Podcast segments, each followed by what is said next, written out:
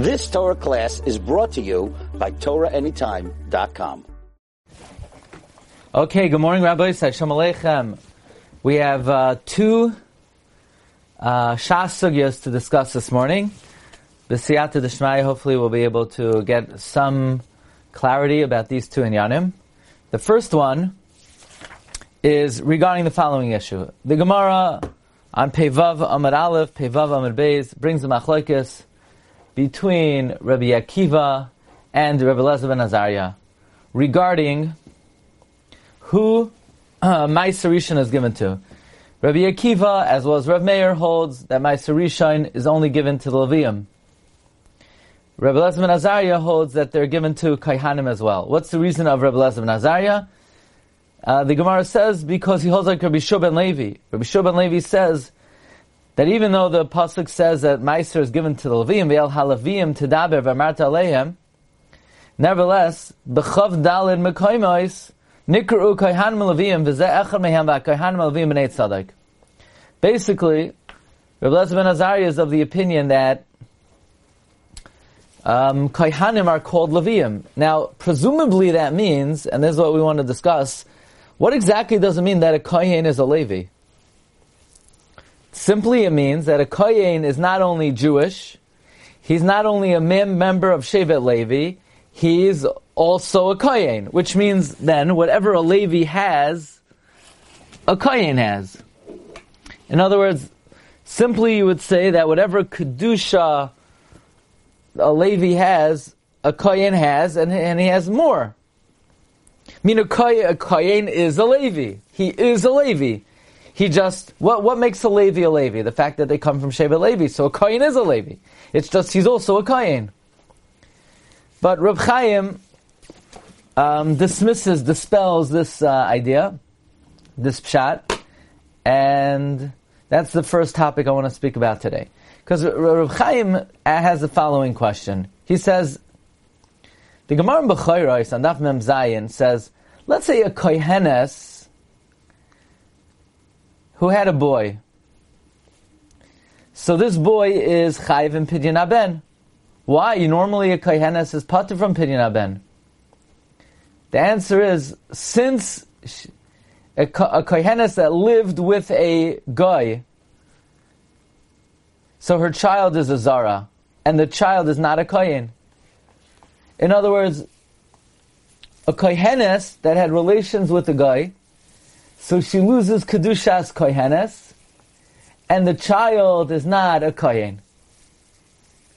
So the question is, what about if she would be a levia? What's the halacha of the son of a levia? And, and this levia was uh, lived with a guy. So halacha is this. Um, the child, here's the issue. Um, that very Gemara says that that very Gemara says um,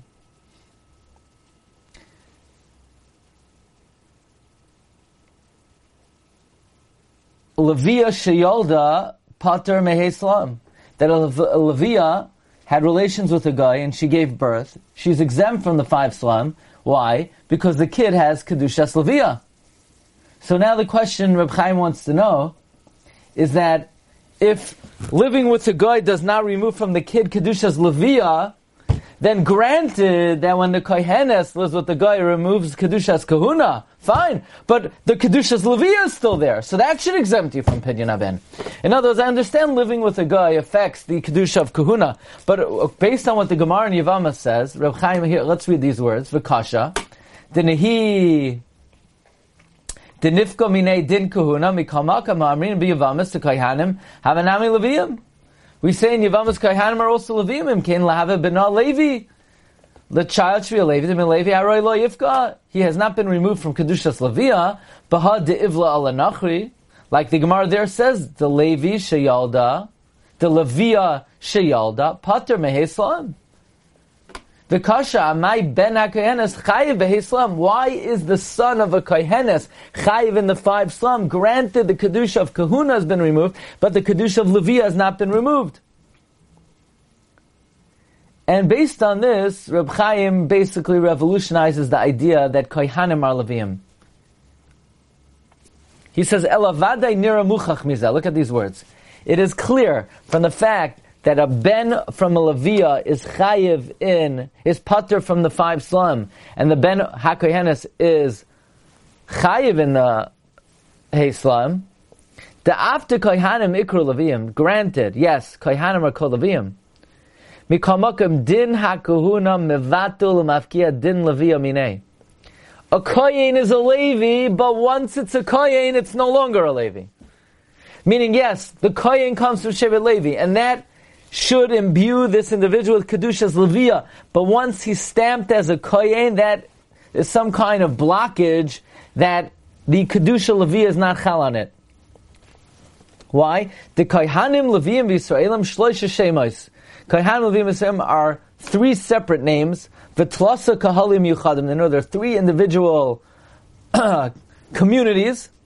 V'Chol Mishpachas Kahuna Einam Bedin Mishpachas Levia. And the community of Kahuna is not in the status of the family of Leviah.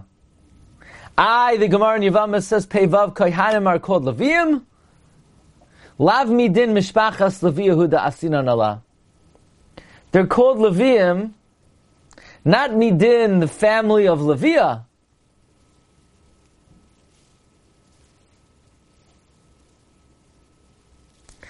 They're called Leviim not because they come from the family of Levi, ki midin kuhuna shekahelas bagam in Levi.